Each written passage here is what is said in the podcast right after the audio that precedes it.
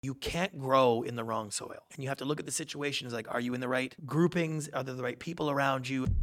When you're passionate about what you do and your idea, every piece of information has perfect value to you. If you put a pitch in this format, what is it? How does it work? Are you sure is the A? And then can you do it? You find that you build your pitch the way people understand information. Hi, everyone. Welcome to this episode of the podcast in partnership with Najahi Events and our awesome new sponsors, Vault Hill. More about them later. Okay, today's guest is an award winning film director, a veteran television producer, C level sales and presentations coach. He's a keynote speaker, a top rated podcast host, and a columnist for Forbes. Whew. He's been named to the Hollywood Reporter's 30 most powerful reality TV sellers and is widely recognized as one of the great creative sales leaders in Hollywood. We all love a salesperson, don't we? Especially me. His three minute rule has helped make him one of the most sought after C level consultants in the USA. Let's get him onto the show because we're going to have a great conversation about how you pitch the right way. This is Brant Pinvidic.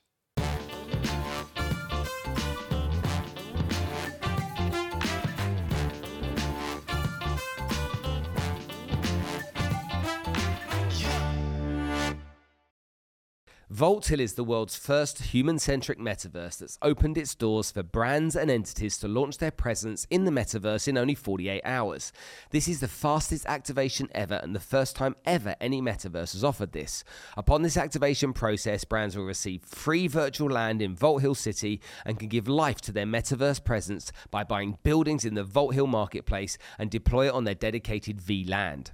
Then brands can customize their land using unbounded creativity. They can display their own NFTs or upload different media, logos, or digital creations to start to capitalize from their digital assets. Go check out vaulthill.io. And lastly, thank you to Najahi Events, who have been sponsoring us now on the podcast for over a year. Najahi bring motivational speakers to the region to help inspire, educate, and motivate you to achieve better success and live a better life. Thank you for coming to join us on the podcast. Today. Absolutely. It's good to, you've got a good energy about you, man. Oh, it's nice to see someone that comes in with a bit of energy about them. Are you an optimistic, positive type of person, do you think? I mean, I'm definitely a glass is always full, and I don't even know what that would mean if the glass was empty. I don't even I don't even hear you if you even talk like that. I only know delusional optimism. That is my world. So, what kind of people frustrate you then? Um, I think I I you know the the ne- there are people that look at every situation and they see problems, and so that I find really difficult to deal with because I, I just I don't live like that. I don't think like that. Like I said, it's it's delusional a lot of times in my world. Um, and it started, you know, as a as a kid, a protectionism me- mechanism to, you know, protect from being bullied or whatever it was. Who knows all of my issues growing up? But basically, I've I've turned to this sort of delusional optimism. I only look for the positive things. So it's very difficult for me when someone is more pragmatic in their approach to life and they want to judge life on the merits of the situation. I'm like, I, I don't do that. I already hmm. I've committed to loving being on this podcast before I get here, even if you're no good. It's okay because I love it already. I'm I'm already in love with being on this podcast. I've already committed to it. You, you say delusional optimism. It's interesting, you know, when you think about optimism and the the alternatives to optimism, there aren't any. Well, there's no good ones. Yeah, exactly. Right. So it's like, wh- what what would you what would you choose if you were making a choice? What would you choose? I mean, my dad will say, and, and he's nearly eighty. He'll go, Yeah. "I'm a realist." That's And I- exactly and right. I'm Yeah. like, "Get away from me!" Yeah. I'm like, "You're a cynic." Yeah. And he said, "No, no, no. I'm a realist, Spence. You know, you got to understand. You know." And I'm like, "How does that help you?" With anything you do. I mean, my dad plays golf. I mean, how can you be a realist playing golf? You've got to be an optimist. You've got to be looking. He plays three times a If week. you were a you know, realist, you wouldn't play anymore. yeah, pointless.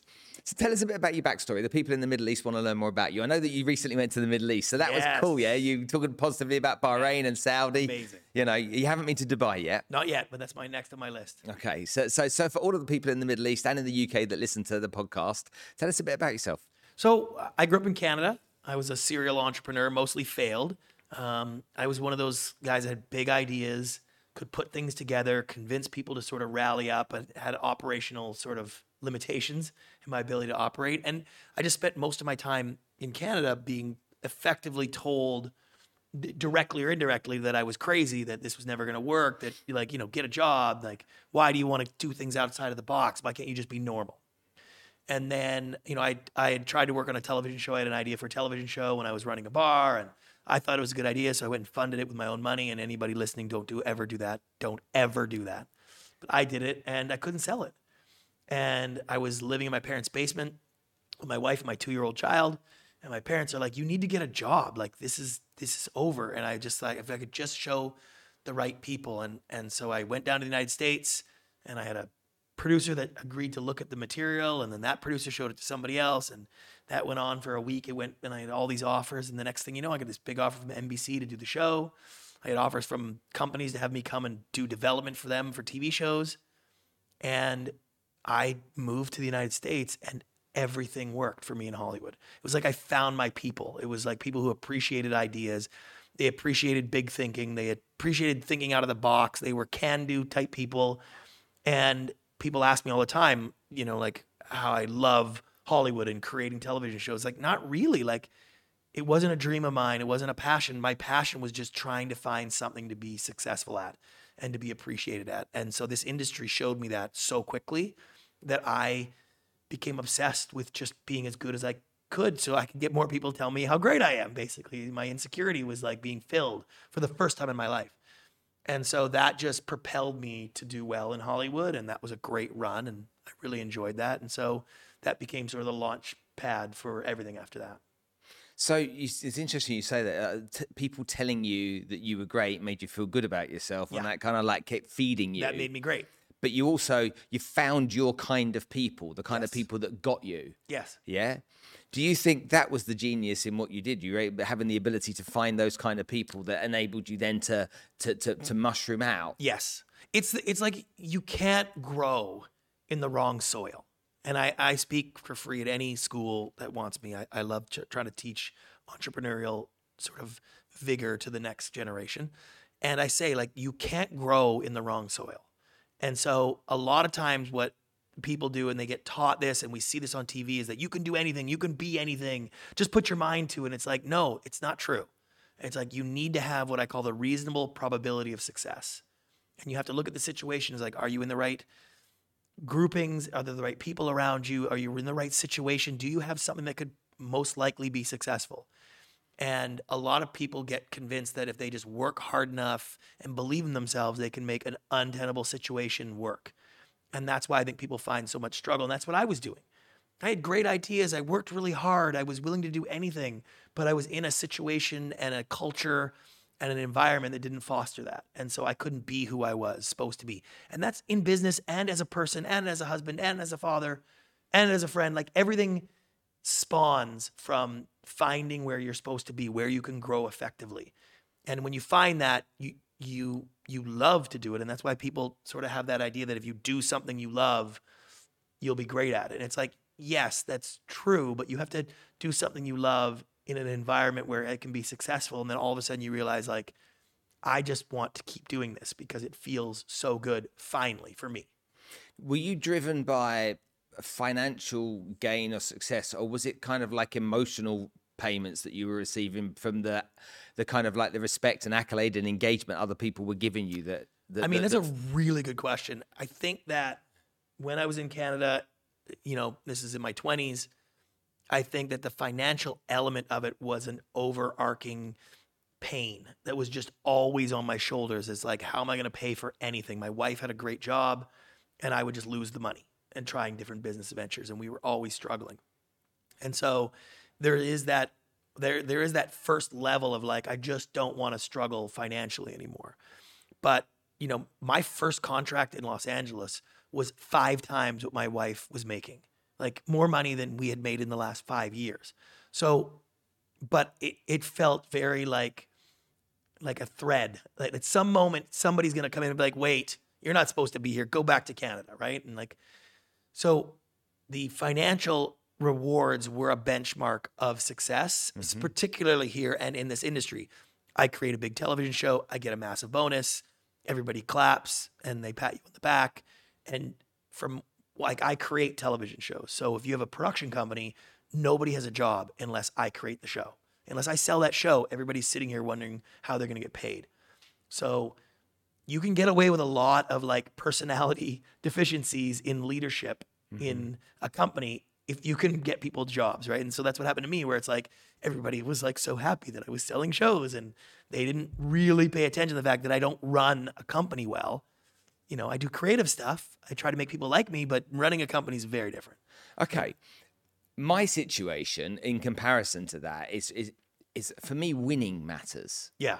So if you said to me, look, you could be number one and you learn $100,000, or you can be number two and you learn $200,000, what would you take? I take number one all day, every day. Yeah, well, that's Because- because you have a bunch of money. No, no, no. This was this was when I had no money. Yeah, I don't believe Okay, because for me, winning mattered. No, I don't believe that. Because my well, no, uh, it's true. Because as as a youngster, for me, I had to win. And so I, I and I always thought that winning, okay, would lead me to the the kind of like the the, the Yeah. bigger pot of gold eventually anyway. But it was that competitiveness. Yes. And if you look at some of the, the you know, I was in sales, and so the competitions that I won were against people that were formidable opponents to me back then. Right. But I just had to beat them. Oh, I could see It- that. It didn't matter what it was. I just had to beat them. But why it worked for you is because there is no situation where first place is 100,000 and second place is 200,000. First place is 200,000, second place is $25. That's the way the real world is. So that's why it works out. You must win and then the financial rewards come with that, right? And and that's sort of the world in the entrepreneurial space and the capitalistic space is like the winner gets the gold for the most part. And so a lot of times it feeds that drive and that fire and so you you get that a lot where it's like oh well of course you're winning because you're rich. And you're like no because i wanted to win first and foremost. And then that sort of came with it. And the same thing with me. It was like yes i wanted financial success but i wanted to be respected and feel successful first. And once that started to happen financially it increased exponentially. And so, and I even found over the last five years where the possibilities of me to find more emotional success and more wins were gone. The television industry has completely changed. I already have pages of IMDb credits. I'm never going to have a giant hit like it, like we used to back in the day. So there's no more winning for me in the television world as much. Hmm. And so all of a sudden the financial rewards became less relevant. And that's why I sort of, you know, ended up deciding to get out of television on a day-to-day basis because it's just like there was nothing left there. How does that How does that make you feel now, though? Because that was you know you've gone from living in Canada, you've come Yeah. down here. It's like it's like people recognize me because I can do this, and they you know they're they're they're feeding me so that I feel great about it. And now there's either no substance or no future or no no no great Yeah. reward within it. How does that feel for you though? It's like a being a tradesman, you know, having your Yeah. craft and being told your craft doesn't apply anymore. It was awful. It was awful because I was still getting massive offers to come and run my own company or run people's companies from a development. So financially, it wasn't something I, that I could let go. And so I, I, felt like it'd be, you know, if you were a professional athlete and got hurt in the last game of the season, and you kind of know you're never going to play at that same level, but nobody else knows. So they're still offering you big contracts. And that's how I felt for the last two or three years, which is like, I just don't have the fire for this business anymore. But I'm still chasing dollars. And so that was as once I got out of that mode and you know then I did the book and and moved out of the day-to-day television, I sort of found my resurge again for a completely different style of industry and you know then again I've had a pretty good run there so that's been a little bit of those wins again. I find it's. Did it feel sad? I didn't have time to feel sad. It was more like frustration just built, right? And annoyance built. And it's like, I remember I went out with a couple of TV shows that I knew were going to sell. Like, I, there's lots of shows I know are going to sell, they sell.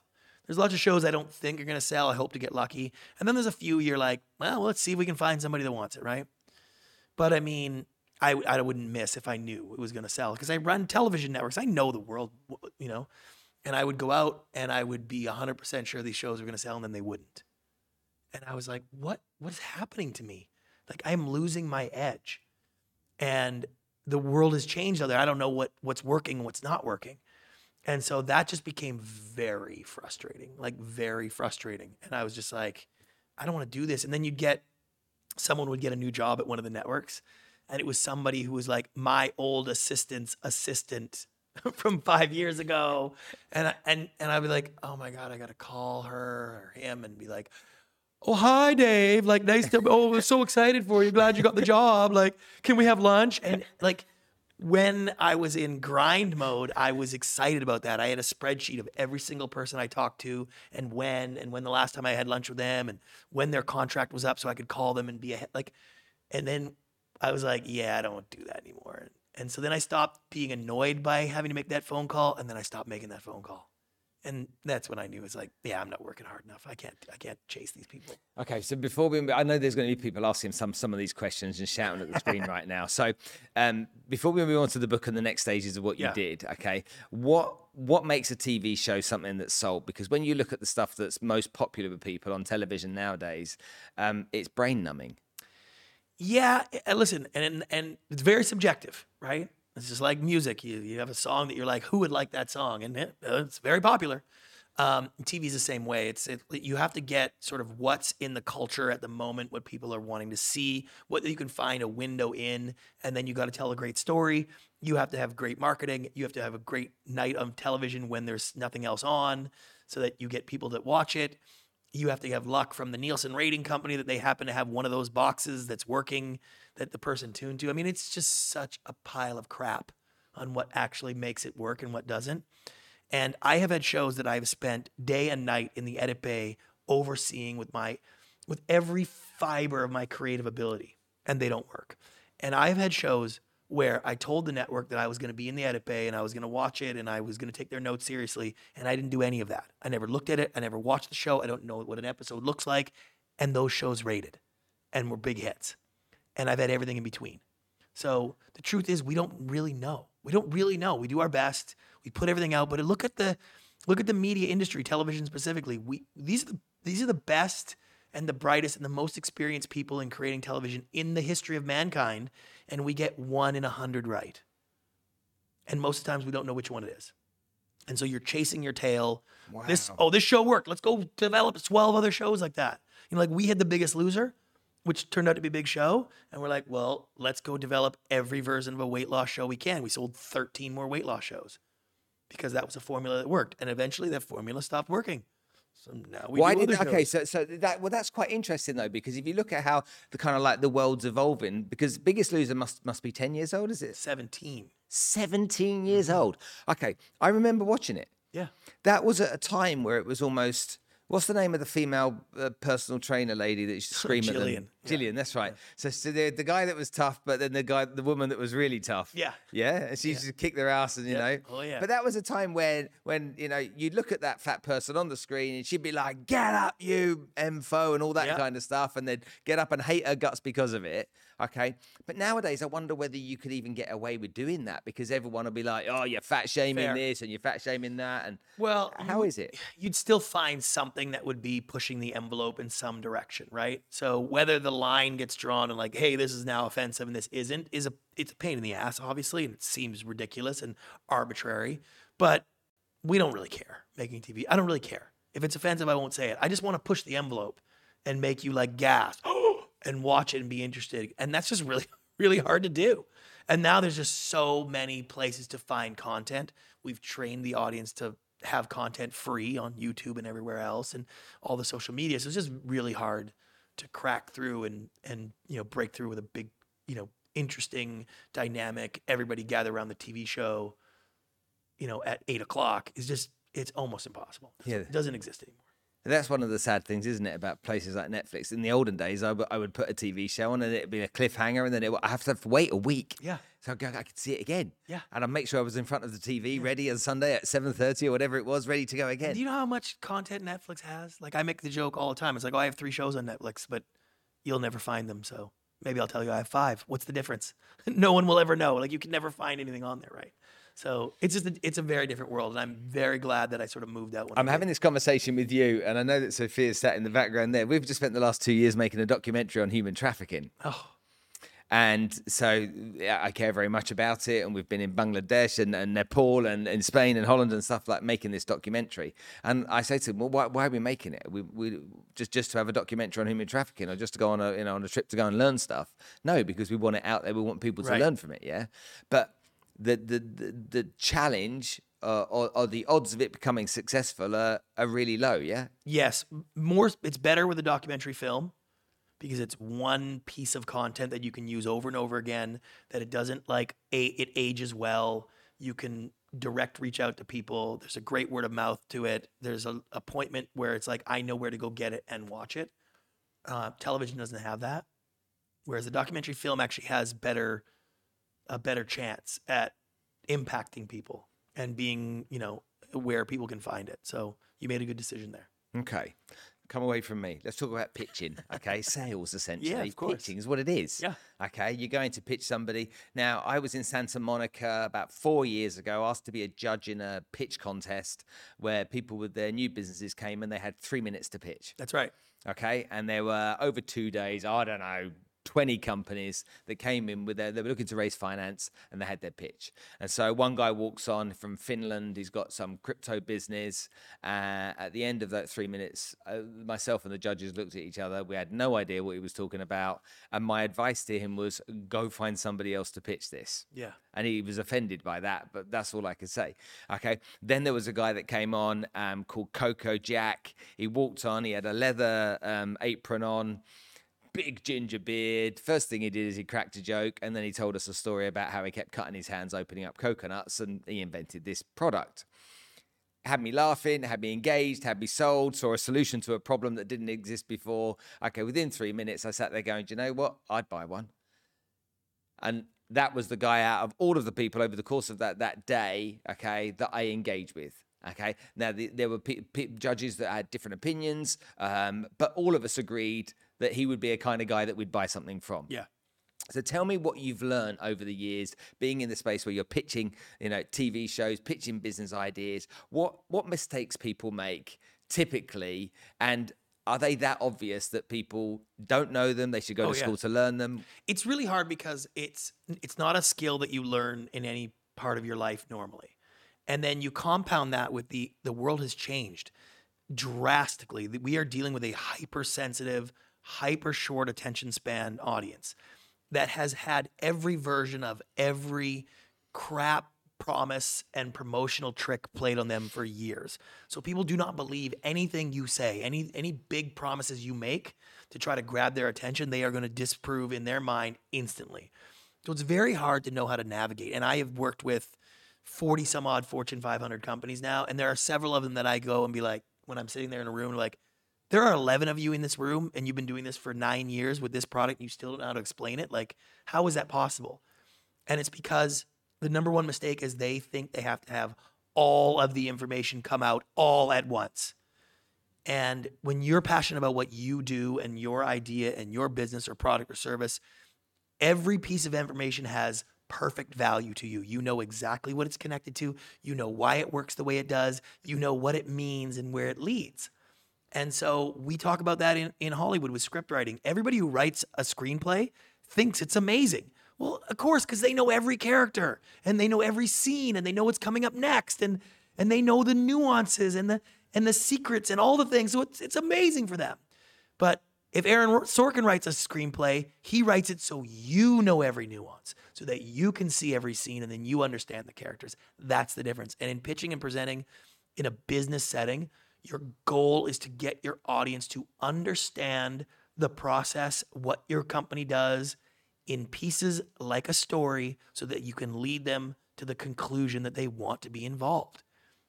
And that's a very specific process. Human beings process information and make decisions in three very crucial steps, and it's the same for every decision.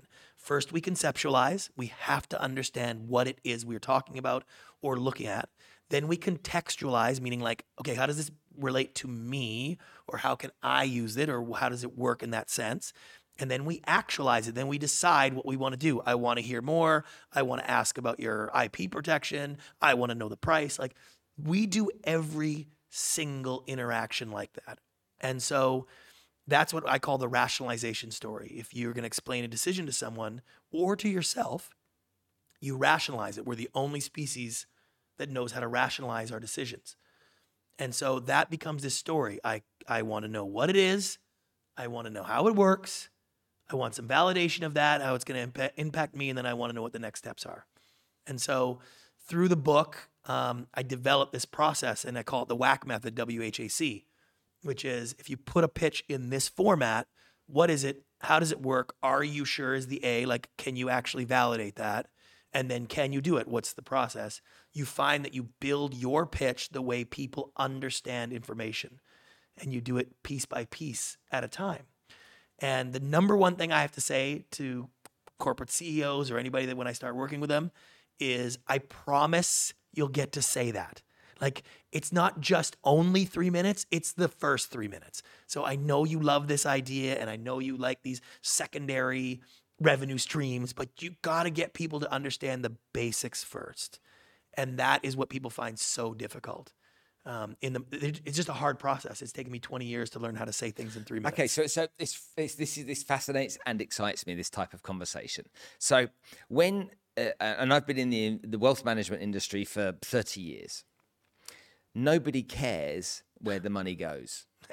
They care what happens. Yeah. So they care what the outcome is. So I, I give you $100, you're going to give me $110 back in 12 months' time. Is that right? Yeah. Yeah, but let me explain where it's going to go. And some people want to ask intelligent questions. They feel they need to ask intelligent questions, but the reality is the answer will just confuse them. Right. And, and they, they, just, and they, don't, need- care. They, certainly really- don't care yet. They might care later, but right now they want to know what are you doing? How much money do you need? Why? What's the chance of me getting it back? Once Yeah. I understand all that, then I might dig into your deck a little bit and ask some questions. I might actually engage. There's a very big difference between the information phase and the engagement phase. And that's where people get lost is they want to throw in engagement questions and engagement ideas at their audience. And the audience is like, I don't, I don't even know what we're talking about yet. Like I got to get my understanding. Yeah. It's a fundamental place of understanding. Then we can talk. You can turn that into a two hour meeting. But if you don't get first through the first three minutes, and for most people, it's like get through the first 30 seconds.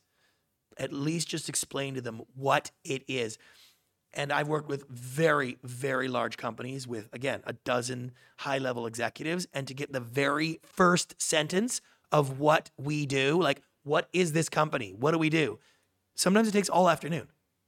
And they go from arguing over what they do to eventually arguing over the exact words and words that mean the same thing, which is what you want. You want to get where you're talking about micro levels, but everybody finally agrees what this company does. And it takes me longer to get that first sentence than it gets to do the all the other stuff underneath. Because once you get the first piece of understanding, you start to build on it and it plays like a story, the way you would naturally do it. Love this. So it's kind of there's two things that come into my mind. One with my kids and one one in business. It's sell the sizzle and not the steak.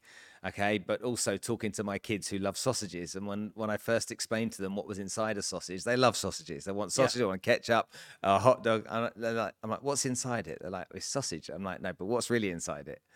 And they're like, it's sausage. I said, no, it's bum holes and eyelids. Yeah. and it's like, Close enough. but it tastes really good. If you tell them it's bum holes and eyelids before they taste it, they're not going to put it in their mouth, but they taste it and they like Right. it. So you've got this, you've got this, these big companies that can't verbalize Yeah, what it is that they do. They, they, they can't articulate it. Sorry, they, they they're essentially are they searching for big words and punchlines, or what do you find in these experiences? What are they, what are they trying to do? Are they trying to give you something? More intelligent maybe than No. than they need They are they have all the intelligence and all the big words you could ever dream of. What they can't seem to do is to get people to understand the value of what they're building, presenting, launching the, the way they see it. And so the main frustration is is that we're not everybody in the company isn't the same on the same page. We all sort of say a different message, but mostly it's like people just are confused. They, they don't understand that. So what I preach is simplification, right? It's how to simplify your message. And the truth is, it comes from this new, I mean, it's not super new, but it's kind of new. This is a world we live in called, be ready for it, because everybody's going to groan when they hear this. It's called decision by committee. And it is the new way that you have to deal with life. It's that nobody's making a decision until some committee talks it through and ruins it, right? Like we all know the pain of that. And the truth is, is that you can't win at that pitch. You can't get to the next level unless you can give the person that's going to have to give it to somebody else the story. And so I tell people it's like, hey, listen, it is simplify or suffer. That's your choice. Because if you don't want to simplify your idea and your business, they will. Because if I asked you about the last pitch you heard, you would give me a simplified version. And you know how you'd explain it? You'd go, here's what they do, here's how they do it. Here's that I can ver- yes, they've done it 17 times already, or this is their sales, and here's what they're looking for. Like you would simplify it. So if you're listening it in anywhere you're listening to this, just realize that if you're not simplifying your message, somebody else who's not qualified and doesn't work for you and isn't helping you is doing it for you. That's the way human beings work. And it's so much more beneficial to be the one that's simplifying the message and giving it to them ready to transmit to somebody else. Do small business owners and coaches and people in that space find it harder or easier than a big corporation to learn how to do it? I would say that it's easier. It's not sort of the size of the corporation, it's the personality type. Okay. Um, I find that the A type personalities have a harder time with it because they're like me, or it's like I can just overpower it with my charm and good looks. You know what I mean? Like, but I will overpower my shortfalls in the information by trying to use my personality or my sales tactics or my experience, uh, my vocabulary to try to make up for that. And the problem is that people smell that from a mile away. Nobody wants to be sold. And so that's when you tend to be more salesy and then you're dead. The second people feel like you're trying to sell them something, it's it's over for you. What I find is the sort of biotech CEOs of a public company who doesn't want to run a public company, wants to be in the lab, they actually do better. Uh, faster because they don't want to be on stage. They don't want to be in the meeting. They're not trying to impress people with their words. They just want to get you the information and find out if you're interested. So when I say like, hey, trust me, if you just do it this way, you won't have to put on a performance. Doesn't matter what tie you wear, doesn't matter your body language, all that stuff doesn't work anymore. That's that's old school thinking.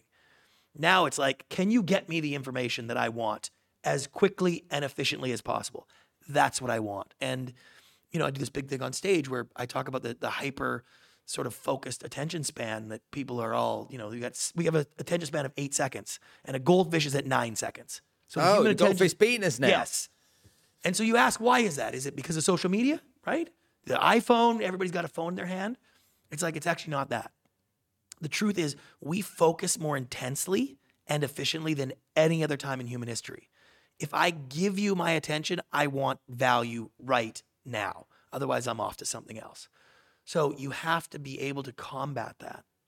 And what, as a sales guy, as you know, what we were taught was what's called the state and prove method. I'm going to state something that you want, sell the sizzle. Here's some, would you like to lose weight and eat anything you want? You're like, oh, yes, yes, I would. So now I'll tell you how to do that and you're interested, right? That's the that's the formation of the elevator pitch. And if I could have a time machine and we go back to the 1980s, maybe that might still work. I want you to picture yourself in an elevator today and somebody gets in and they lean in and say, "Oh, excuse me, Spencer, I have an investment opportunity that can make you four times your money by the end of the year. Would that interest you?" Do you lean into the person and be like, "Ooh, tell me more," or do you lean out and be like, "Oh God, what a load of crap already"? Right? Like, if someone said to you, "Hey, I just came out of the lab. We've cured cancer," you'd be like, "Whatever." You, I'm sure you didn't. Right? Like you wouldn't believe them. That is the way. That's the way state and prove works. And it's because we've blasted people with these over promising, under delivered life marketing, clickbait, all the t- commercials. So now what I teach is a, is a formation called the, the inform and lead method, which is like, I'm going to give you the information in pieces and I'm going to lead you to the conclusion I want. And that's how Hollywood storytelling is done. When, when we start a movie, we don't start with the ending and tell you what happens and then try to explain to you why you care. And it's like we start with the little pieces and f- build you in. And by the end of the movie, you're like, you want it to end exactly the way it ends. If anybody has a movie they've watched 50 times, you still want it to end the same way because that's how a story builds you to want the same thing. So building a pitch like that is really important. And how many companies do you believe take that seriously? And how often do you see people, you know, uh, just getting it so wrong it's unimaginable? you know, I think that they know instinctively that they need to do that. And when I can unlock that for them, like you know, if I, I have these these great little sort of three day seminars that strip down a business and rebuild it, and it's they can feel the power of it right away. And what it does, it changes the level of confidence they have in the marketplace. Because, and I will get calls from CEOs and, and emails saying, like, can you teach my sales force to be more confident? And it's like, no, confidence is not something you can teach somebody. You can pretend you're confident, but people know that. Confidence comes from your belief in the value you bring to others. If you believe what you have is valuable to others, you will be extremely confident. Um, and I use the example on stage. Imagine if I was coming to pitch you to be the to be the sort of caterer for your wedding. You and your bride are taking meetings, and I want to pitch you. Let me cater your wedding, and I'm going to explain to you the chef that I have with me that's going to be there on your wedding day at the reception to cook for you. And my chef is Gordon Ramsay. How many words do you think I need to pitch you that idea? Right? Like when I have Gordon Ramsay, four words. Done. Done, right? How am I going to be feeling? How confident will I be if I have that? I know what kind of value that brings to you. So now I don't use a lot of words. I'm not using giant adjectives. I'm not explaining to you his Michelin star histories. I'm not selling you anything. I'm excited. I'm confident. Now, flip that on its side. If it's my brother in law, he's an ex convict. He just got out of jail. He doesn't really cook, but he's super mean and he's pressing me for a job. And he says, if I don't get him a job, he's going to be really pissed. And I come to pitch you. How many words am I going to need to try to pitch you the idea that my as, chef as is many as you can until you right. get me at least a little bit Right? Yeah. Oh, the chef's not important. I'm really the thing. I'll be there the whole time. And I tell you, your pride, and you will notice physically, I'm I'm not confident. You can tell. And if I'm pretending to be confident, then I come across as a as a salesy, scuzzy kind of guy right away. And the more I talk and the more I pitch, the less you're gonna believe me. And so that's why sort of the book is like say less to get more. Like if you say less, you will actually convey more value. And it, it does take a little while for people to understand that, but they once they once they start, they're like, oh my God, it works. Like, and then they feel better, they're more confident, people trust them more. It's like it opens up a lot of elements. These are skills. Yes. Okay. And they're skills that are being taught and, and being learnt. Yes. Okay. But a lot of people don't believe the, the, the what we talk about is a skill. They believe it's some inbuilt personality um, disorder or order. Yeah. that, that, that we, we've got something. You know, you're quite an extrovert, kind of outgoing guy. Yeah. You know, you're friendly, you're quite chatty. That must mean it must be part of your kind of like your character and your personality. My grandmother would say, "You've got the gift of the gab" or something Right. like that. Yeah. Now, I it, I want to punch people when I hear this kind of stuff because I'm I'm deeply offended by the fact that I worked for years and learned effective skills to be good at what I did. But a lot of people are also because they don't think it's a skill and it's it's something to do with their character and personality, they don't feel they can do it. Yeah. And, and I think that is the way we used to feel. It's like it's like, oh, he could sell ice to an Eskimo. Yeah. And you're like, well, what the hell would I want to sell ice to an Eskimo for? Yeah. Like who would do that? Sand to the Arabs, yeah. Right. It's just like, well, that's not really a compliment. And that isn't a skill, right? That is the ability to manipulate and to and and to sort of sway people beyond something that they want. That's not what I teach at all. And I don't even think that's as possible as it used to be. It's very difficult. I worked with a company that wanted to change their timeshare business. But at the core of their timeshare business, it was like, we need to trick people into buying these things. And I was like, yeah, I, I can't help you do that. That's not what I do, right? What I can do is help you find the core of your information where the value is and get that to your audience right away so they can make an informed decision and not feel like you're selling them. And that's what people really want. And so the skill is not in the sales, the skill is not in the personality. The skill is in the ability to convey information clearly, concisely, and accurately. And if you can do that, it creates a system where the person wants to engage with you. And that's why you can take a three minute pitch and turn it into an hour meeting because now they understand the process and they want to talk real things. It's not about them just like trying to figure out what it is that you do and why you're saying it this way. And then they're not trying to poke holes mm-hmm. in your story. And I think that that's the skill. The skill is to learn and to trust that your information, if laid out in a proper story, will be compelling. If you don't believe that, that's a whole other issue. I can't help you with that. But if you have something of value and you want other people to understand it, that's what I do really well. Got it. Did you write the book out of frustration, or did you write the book because you felt compelled to get this down uh, in a book format? The reason I asked the question is that I wrote a book, Yeah. because I was told I needed to write a book, and I hated every part of writing the book. It wasn't it wasn't a fun experience for me at all. And then I was told, you know, once you're you're an author, you're an authority, and it's a real good value calling card for you, and all this kind of stuff. And still to this day, um, I haven't, I don't believe that. Yeah. Okay. If uh, I'd have written it out of being absolutely frustrated with everybody, then maybe it would have come from a different place. So tell me about yours. So I it was a total coincidence when I was at one of the um, I was at one of the places in LA and somebody overheard me pitching uh some ideas to my family because I was having a bad day that day. and I was telling them about the, the ideas that the television network didn't buy. And they were like, oh my God, that's the greatest idea I've ever heard.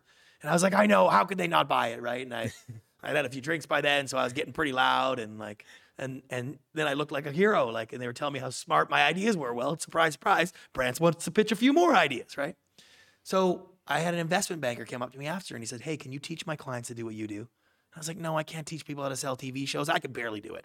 And he's like, No, I want you to teach my clients how to pitch their ideas without putting them to sleep. And I was like, Oh, I don't know.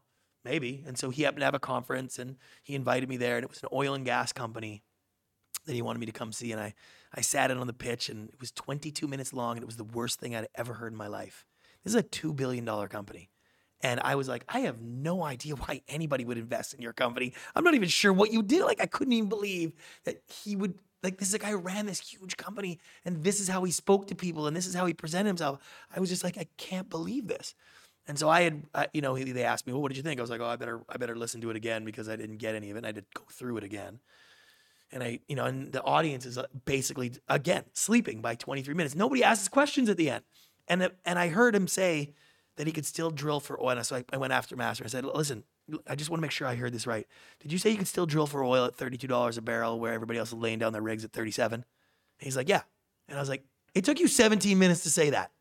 Like you spent three and a half minutes at the beginning telling people who's on your team and how you guys used to work at Chevron, and it's like that's the only thing that was like, why did you wait so long? He's like, oh, I just said all this stuff. So we redid some of his slides, and sure enough, the next pitch actually went a little bit better. And there was a couple of questions in the audience, and he was like, oh, right. So he said, hey, can I come work with you? You got to help me redo the whole pitch. I was like, I got a job, dude. Like, no, no. He begged, and he came out on the weekend to flew into Los Angeles. So we we went and did that and i did, didn't have any idea about oil and gas i was like well let me just show you how i would pitch this if i was trying to get people to understand it we chopped it up and he left and he seemed happy and it seemed good to me and i didn't think much of it and two weeks later he left a voice message on my on my phone and you could hear the emotion in his voice he was cracking a little bit and he just said like you've changed my life i I'll never be able to thank you enough for what you've done. We just completed our raise. I used to hate going on the road to do this. Now I'm excited to tell people what I do. My wife thinks you put something in my drink and changed me, but I just wanted to say thank you. And I was like, holy crap, no network president has ever said anything like that to me before, ever. And I am one chromosome away from being a caveman. So my ego was like, oh yeah, Brant likes this. Brant wants more of this, right? And you know, you know the investment world. You make you make some an investment banker some money, and he is your best friend. And he was like, I got other clients you need to talk to. And so I do that again, and another client came, and I found pretty quickly that I liked doing that more than I liked doing the television stuff. And for me, the book was sort of like I can't work with everybody. And there are companies that don't have the financial resources or I don't have the time. And it was just like, I, I don't want to say no to anybody. I like being told how, you know, how, again, I make the joke. I just want to hear how pretty I am. like, that's it, right? Yeah, yeah. Yeah. So it's like, so the book became sort of like this ability to like get it all into a sort of an, an instruction manual, how you can do it. And then, you know, and, and that went pretty well. I got a, a big publisher, which was kind of fun. Um, but it was interesting because the big publisher was like, it, it again, it massaged your ego because I got to put, you know, Random House on my invites and things like that. But you realize pretty quickly, it's like, oh yeah, it's a lot of work. And the book, you know, and I have, I have another book deal and I'm like, I don't want to write another book. I, I like this one and I don't want to go through the process again. And I just want to keep doing this. So that's how the book sort of came. And, and I've been working on that since. When you look at the type of clients that you ideally want to target moving forward, give me an idea of who, who's your perfect type of potential client? You know, I, I like the it's I have three sort of main criteria, right? One is I have to be able to be excited about the company. I have to be able to tell people like, what are you working on? I have to say like, oh, this is a cool company, right? Like, so it's got to have something of value underneath. It can't be like, hey, if we could pitch this better, it, people would be more interested. But I just want you to make our kind of crappy idea better.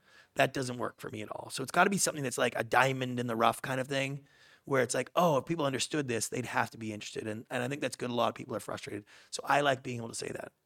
For me, it's got to be people that are running or, or principals of the company that I could introduce to anybody in my network. Because a lot of times with clients, that's part of the gig where it's like, oh, I need to introduce you to them, or let me talk to you them, this person, or I want to get this sort of celebrity person as an, you know, as part of your an endorsement or something like that. There's there's an opportunity because of my weird Hollywood Rolodex to, you know, make some things. So if it's people that I don't think I want to introduce to people, that becomes problematic. And then the last thing, it just has to have big potential. Like I just want I want things to work out. Like I don't want to be helping you increase sales incrementally by 3% year over year. Like if that's your goal, it's like that's great and you can do a lot of things to do that.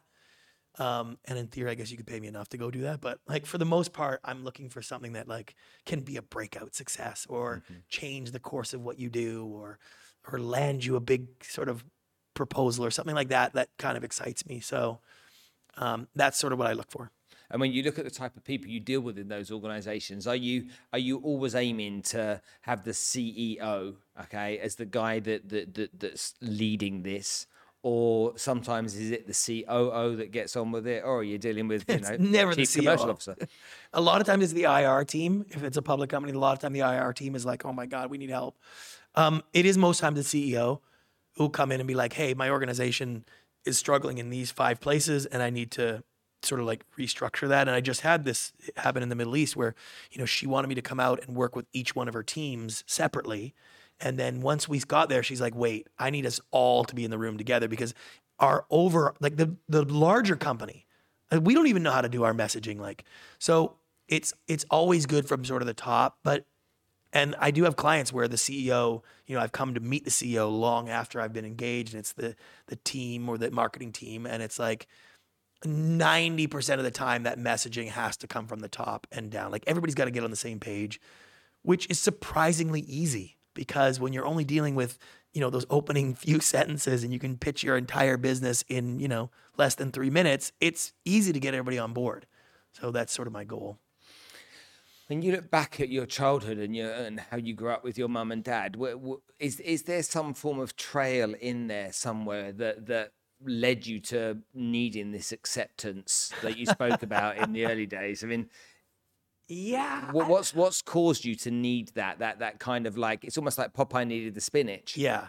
I you know that's that's tough, and I don't want to start crying. On the, no, I'm kidding, but it, it's it, it's like my my parents were a little on the tough love side of things. My dad was like. Uh, you know, he didn't wake up every day trying to figure out how to make me happy like I do with my kids, right? Like that's the new parenting move, right? And so it wasn't like it wasn't just like I was basked with you're so great, Brant, you'll be wonderful. It was more like I was a bit of a jackass. And a bit is depending on your definition of a bit. Some may, might say a total jackass, but and my dad was like he had trouble with that, right? Because it's like, what are you going to amount to? You you know you you have no work ethic. You, you know you're such a goofball. And my unfortunately for me, my verbal and you know sort of cognitive abilities and my ability to communicate was way advanced for my maturity level. I was very stunted and immature, very immature, but also very gifted verbally and persuasion. So that's not a good combination, right? Mm-hmm. Like, so that you were gobby. Yeah, and I just could not find. I just could not find acceptance, and so it became difficult. And I and I I felt like I had so much to offer, and everybody was like, "Ugh, Brant, ugh." You know, like that's how I felt.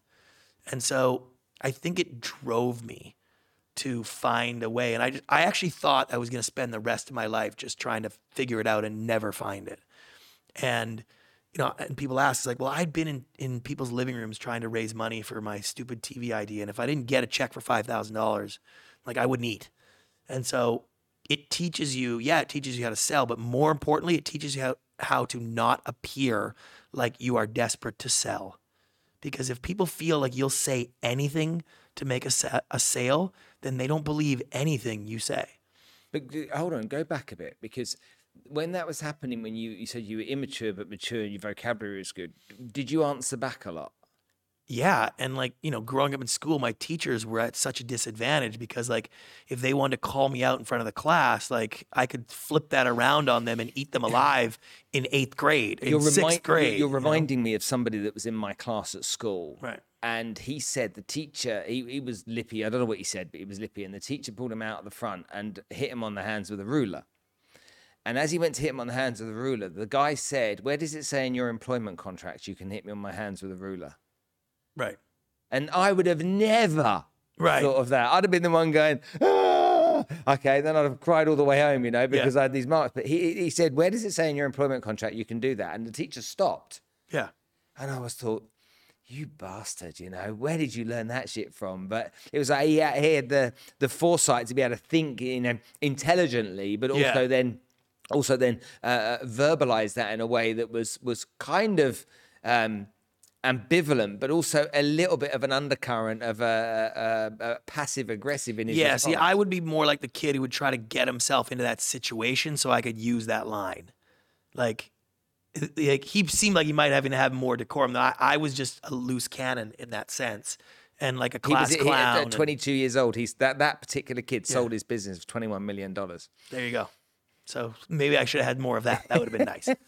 so yeah, that that was just I just it took me a while to catch up where you could control where the maturity to control your abilities matches with the situation, right? And that that and it's Did funny. you feel misunderstood? oh, every day. Every day. Yeah.